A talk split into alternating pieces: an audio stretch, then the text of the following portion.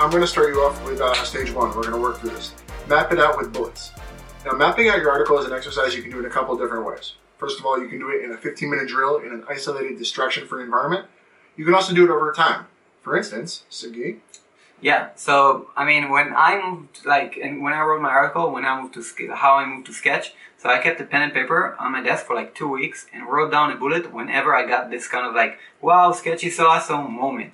Um, so whenever that moment came to me, I said, I just wrote like a bullet on this, with this pen and paper, pen and paper, and just like after that, I made this into the article. Um, and eventually just turned those bullets into the post that made my favorite features in Sketch that made me make the switch from Photoshop to Sketch. You could also do it while at work um, to document a process or workflow from your full time workplace.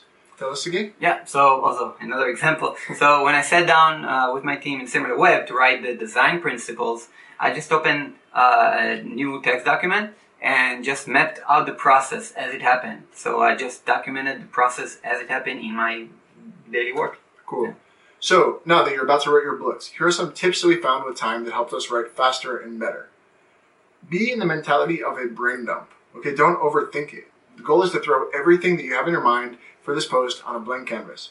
Write just bullets, nothing more than that. We're not writing paragraphs yet, not even complete sentences. This can be semi gibberish. Write quick bullets that will remind you of the points that you want to touch on in this post. They can be ideas, tools, opinions, etc. Each bullet should be between one word to two sentences, not much longer than that.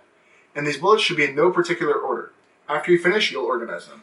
You can also add sub bullets, but again, no particular order, just throw them out there onto your canvas. Yeah. Also, it's important to say they can be in total gibberish because it's just for you to know later. Like nobody else has to understand them yet. It's only for yourself. The goal is to get everything in your mind onto paper. Yeah. When you finish writing all these bullets, you can organize them. Once you have these bullets for your article, you're ready with your wireframe to start the design phase of this process. So, Sagi, tell us about stage two. All right. So stage two: turn your bullets into paragraphs.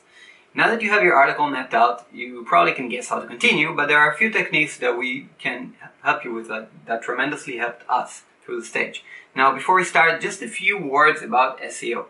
SEO is important, and you probably heard some experts say that if you want to get your organic traffic to your post, you need to do, you know, some strong keywords, blah blah blah blah blah blah blah blah. well, we say, without curse words, don't bother with SEO.